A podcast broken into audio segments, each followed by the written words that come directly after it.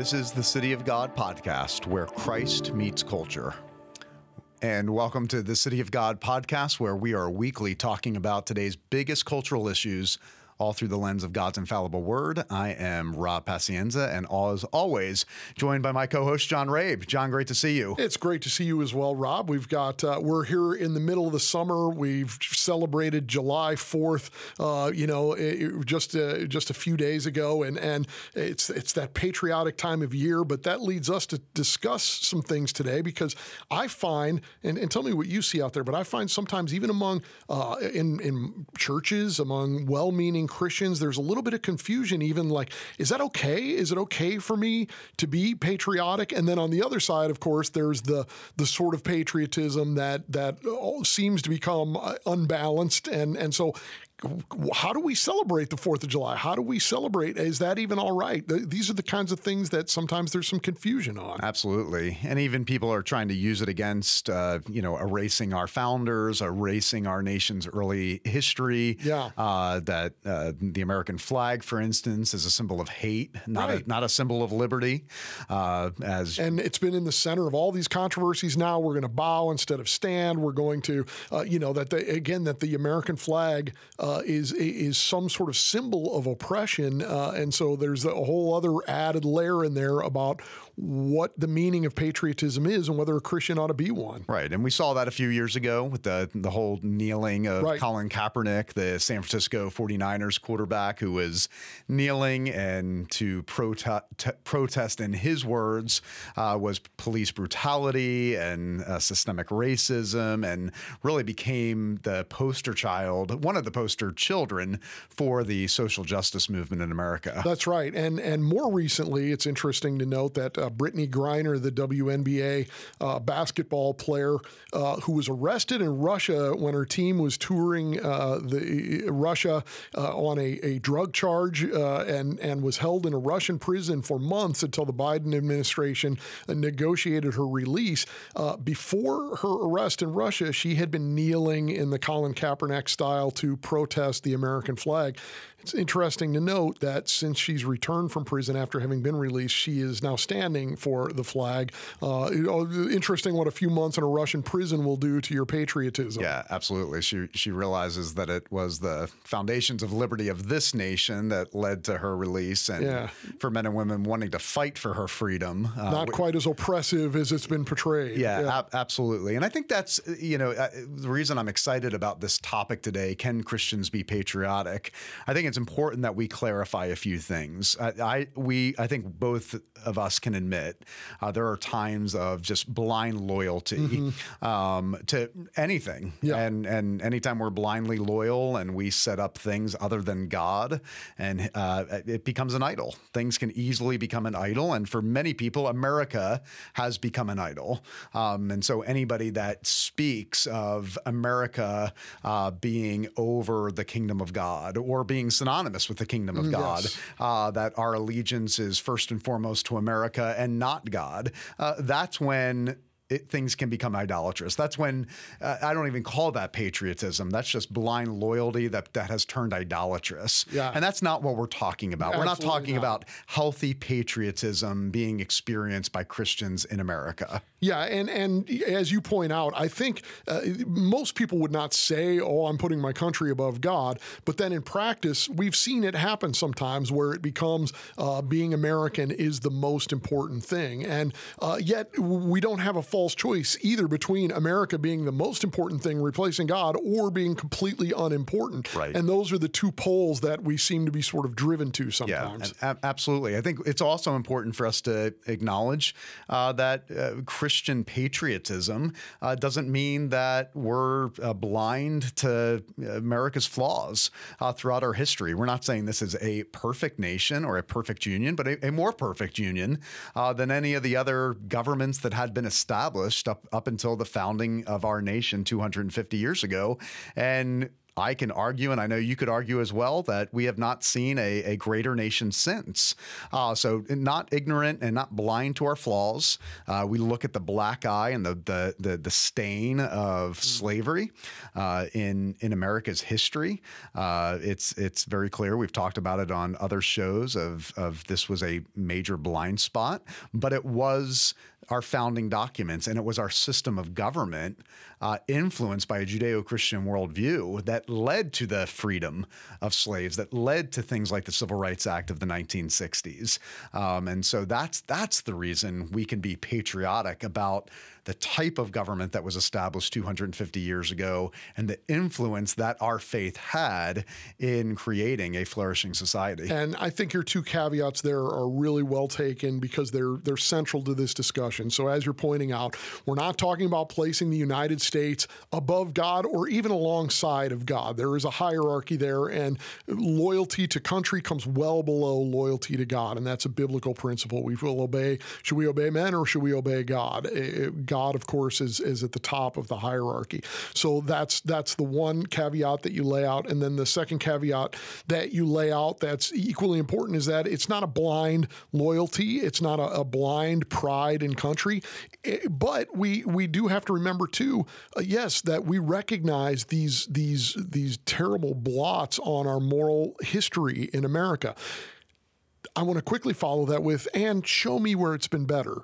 Mm-hmm. Because, absolutely. Again, the standard is not some platonic floating thing where you have perfection and we've fallen short of it. Of course we have. But show me other countries that have avoided these sorts of tragedies and these sorts of travesties. And the reality is, yes, America has these stains in its past. So does every nation, because we're all sinners. And yet America put in place the mechanisms to eliminate them, the mechanisms to help protect against them, that protect us from too few sinners having too much power in their hands over us. That's what the whole system is premised on.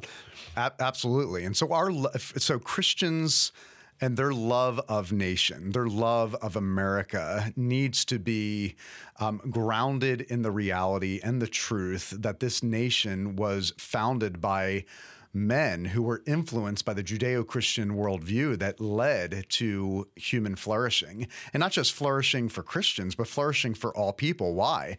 Because it was one of our founding principles was the idea that all men are created equal. Mm-hmm. Where did that come from? It came from the doctrine of the Imago Dei, the understanding that God is sovereign and he's providentially intervening in the affairs of humanity here in this nation, the doctrine of total depravity, the reason we need checks and balances, and we need a system of government that recognizes sinful humanity, but also recognizes the providential authority of God. That's why we love America, because it has led to flourishing. It has led to the advancement of the gospel. It has led to liberty and freedom, unlike any nation throughout history. Yeah, and it's important to talk about now, too, because as we've pointed out on the one side, and this is often sort of held up as a straw man, but there is this sort of idolatry, God and country, sort of rah-rah type of ethos that essentially portrays whatever our favored leader is as sort of today's version of Jesus Christ. Like, that does happen out there. But I think that what we see a lot of as well now is that the idea that, well, patriotism, because of that sort of stuff, patriotism isn't cool.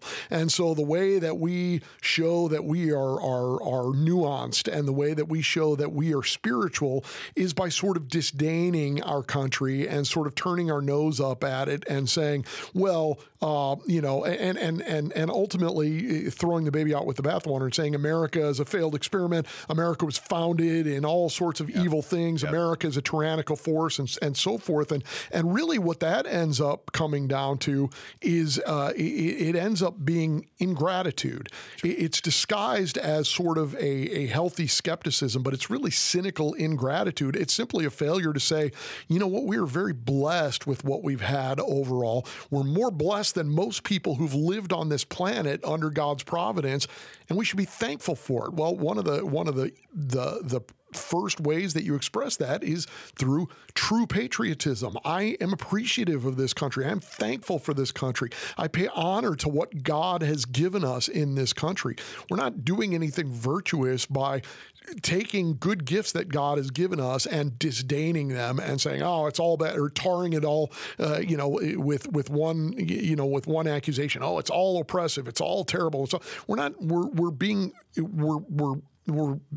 failing to show gratitude. We are demonstrating we're being ungrateful when we disdain good gifts that way. Absolutely. And we're recognizing that America for 250 years has been this unprecedented bastion of freedom and hope for Americans and people all over the globe. Where did that come from? That didn't come from our government per se. That came from ultimately the founders' belief and understanding in God, who is the author of liberty. The government was just simply the government they established was just the mechanism by which the gospel would continue to be advanced, where a religiously plural public square would welcome all kinds of people that could experience freedom and liberty and inalienable rights that are God-given.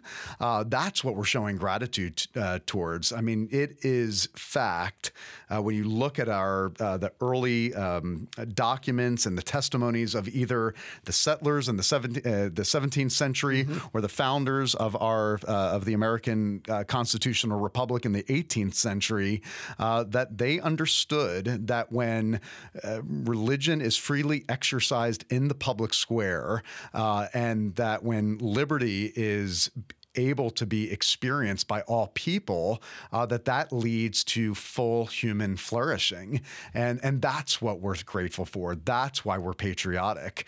And, you know, I think back to those original settlers. I think about the colonial pastors of the colonial era that were preaching and really charging their people to fight for this revolution, to fight for freedom, because they understood what could this nation be if we really believed in this great American experiment where all men were created equal, where we recognized the total depravity of man, where we recognized and believed that it's not a human king that is above the law, but that the law is above the king, right. That the law which is comes, a revolutionary concept. Absolutely. And so when we think about patriotism and our early American history and wanting to uphold it and celebrate it, we're ultimately recognizing all of the ways that God has used this country for the advancement of his kingdom and for full human flourishing for all people. Yeah, and it's an extrapolation even of the commandment to honor your mother and your father. Well, okay,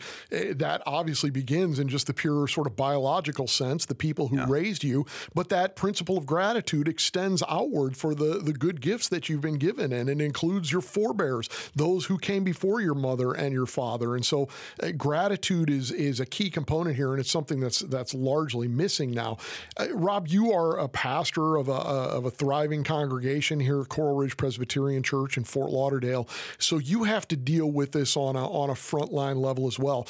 In my experience, one of the challenges here, and it's a well-meant challenge, it's one that we have to, I think, deal with, is that a lot of Bible-believing, careful Christians see certain statements in the Bible, like Jesus saying, "My kingdom is not of this world," like seeing that we are citizens of heaven, that we are, pilgrims here, and that our citizenship is in heaven.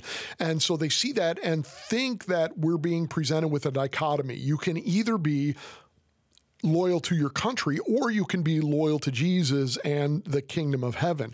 But I think that separates things and in a way that Jesus is not intending to separate. Absolutely. It's a false dichotomy. And those statements that you just mentioned, I would say amen and amen. Yes. That our citizenship is not of this world, it's of heaven. The question is, show me a nation other than the American experiment in the United States of America. Show me to the nation that allows me to express my citizenship being in heaven and not of this world, without any retribution, without any penalty, without anybody forcing me to pledge my allegiance to my government over than my God. You can't find it. I would say the reason we love America, because it allows me to freely exercise my religion. It allows me to freely say, no, I'm not a citizen of this world, first and foremost. I'm a citizen of heaven. America is the one place that has allowed its citizens to do that for 250 years. Amen. So the reason we love America and we celebrate America, and it's good for Christians to practice healthy, Christ-centered, God-focused patriotism, is because we realize that over 250 years, it's been this country that has allowed me to freely exercise my religion, my faith in Jesus Christ, and my ultimate allegiance in the kingdom of God. And the fatal fruit of trying to erase our history is when you have things like the 1619 Project that want us to totally abandon our Christian heritage, that want to label and paint our founders as racist.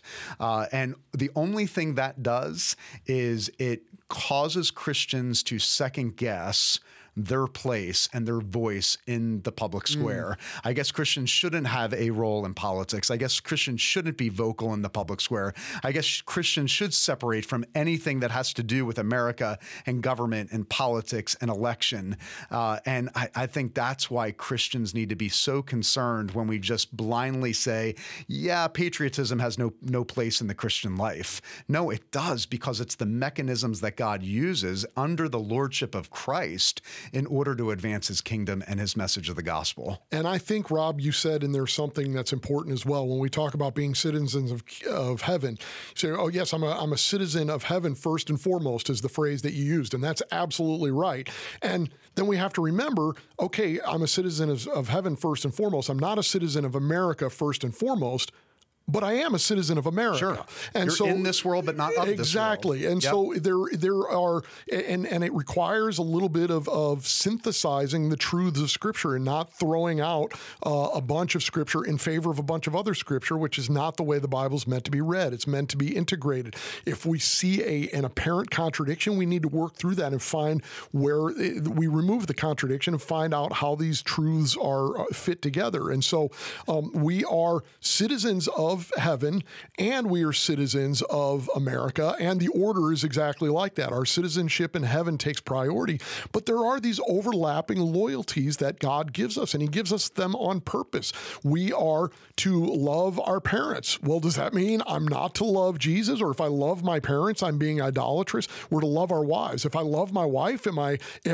I taking love away from Jesus? And it doesn't work that way. Instead, these are hierarchies. These are overlapping. We are called to love our parents. The commandment is to honor our parents. And yet Jesus tells us in another spot that our honoring of our parents compared to our honoring of him is to look like hatred. That's not saying that we reject our parents. It's saying even more so for him, but not removing the love for parents or the love for spouse. And so we are created in bodies. We are created in a place and a time. And so I live in a family. I live in a community. I live in a church. Sure. I live in a city. I live in a state. I live in a nation. I live in a world.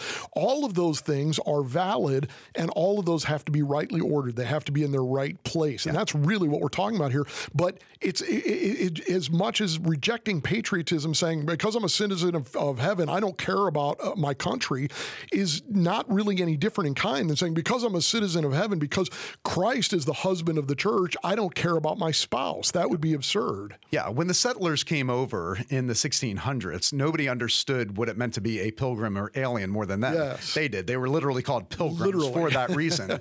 But there's a great example of men and women who were deeply theological. I mean, we get some of the greatest theology from our Puritan and Pilgrim brothers and sisters. They did not suffer from a weak or a thin theology. Right. They understood first and foremost that their citizenship is in the kingdom of heaven and not of this world. But they also had a deep love for this nation. Once again, why? Because they really believed, they were willing to risk their lives for the sake of religious liberty. They were willing to stake their lives for the declaration of the gospel. They were willing to risk their lives to not pledge their allegiance to a king, but to pledge their allegiance to the King of Kings and Lord of Lords. And so that developed a deep sense of love for this nation, or what ultimately this nation could be when they established the colonies. And so they understood this nation would be used by God, or could be used by God, for the gospel and for the kingdom and for expressing the liberties that they believed were God-given rights that eventually led to the founding of America not even 100 years later. But that's a great example of getting away from this false dichotomy that either I need to pledge my allegiance to God or I need to be loyal to my nation. They understood the order. Yes. Kingdom of God first, America second, but they understood that you needed both. You needed a healthy sense of loyalty because they realized that this nation could eventually lead to the flourishing that we've experienced over the last 250 years. Yeah, and there's sort of a danger with going the other way on it too, when we sort of turn it all into abstractions and, well, I belong to the kingdom of God, which is up here, and that requires really not only no earthly entailments, but that requires me to sort of reject my earthly entailments. You end up in a lot of trouble that way. That's not the way that God created us. Even in the book of Revelation, we see that the nations bring their treasure to Jesus ultimately. The nations Absolutely. Lay down their treasure before him. Well, among the other things that means there are still nations, and in some way it's even good that there's nations, that's part of the new creation. And so we are put in families and in states and in cities and in nations, and all of those things are to be embraced. The dangerous thing is when we, again, sort of abstract it. Oh, I'm a citizen of heaven, and so I'm not any of this, the Linus from Peanuts famously said, the character in one of the strips one time, I love mankind, it's people I can't stand. And that's the idea that, like, well, I love the world, but generally somebody who doesn't love their mom and their dad, doesn't love their city, doesn't love their country, is also failing in their love for people. Absolutely. If we as Christians find ourselves being of the world, that means that we have elevated America over the kingdom of God, mm-hmm. that we love America more than we love King Jesus. But to be in the world means, no, I love King Jesus over and above anything else, but I love my nation because of what it stands in regard to human flourishing, liberty, the image of God in all people, recognizing the checks and balances needed for sinful humanity. That's what it means to be not of the world, but in the world. The pilgrims, when they landed, the reason they named Boston the city on a hill is because they believe that this is the beginning of something that this nation, this experiment, could be a light to the nations. Where did they get that from? Mm-hmm. They got the idea of the city on a hill being from Matthew chapter 5, the light to all nations from the Old Testament. They understood that this wasn't replacing the kingdom of God, but this is where the kingdom of God could be greatly advanced. And it's important for Christians to understand that when Jesus came and rose from the dead not too long ago, that he announced and declared that all authority in heaven and on earth has been given to me, and that authority has been transferred to the church. And then he says, make disciples of all the nations. That means all the nations would eventually recognize that Jesus Christ is Lord. How would he do that? Through the church, through Christians. So for Christians to disengage from conversations concerning our nation and government and politics and election, and on this topic in particular, what it means to be patriotic and have a love for our nation, is failing to recognize the lordship of Jesus Christ over all earthly powers and over all earthly things. Amen. I think that's tremendously well said. And we love her because God gave her to us, not because she's perfect, just the same as I love my wife because God gave her to me, not because she's perfect. And she loves me because God gave me to her, and heaven knows I'm not perfect. And yet, that's not the basis of our love. We can admit America's flawed and that we owe thanks for what we've been given here. Absolutely. John, thank you so much for the conversation today. Thank you, Rob. And that's a wrap for us today on this podcast. I want to thank you once again for listening to the City of God podcast. This podcast is made every week in partnership with the Institute for Faith and Culture. This is a weekly podcast, so make sure you go back and listen to all previous recordings at thecityofgodpodcast.com. You can also find us on Apple Podcasts, Spotify, or anywhere you listen to podcasts. Make sure you check out the video version on YouTube.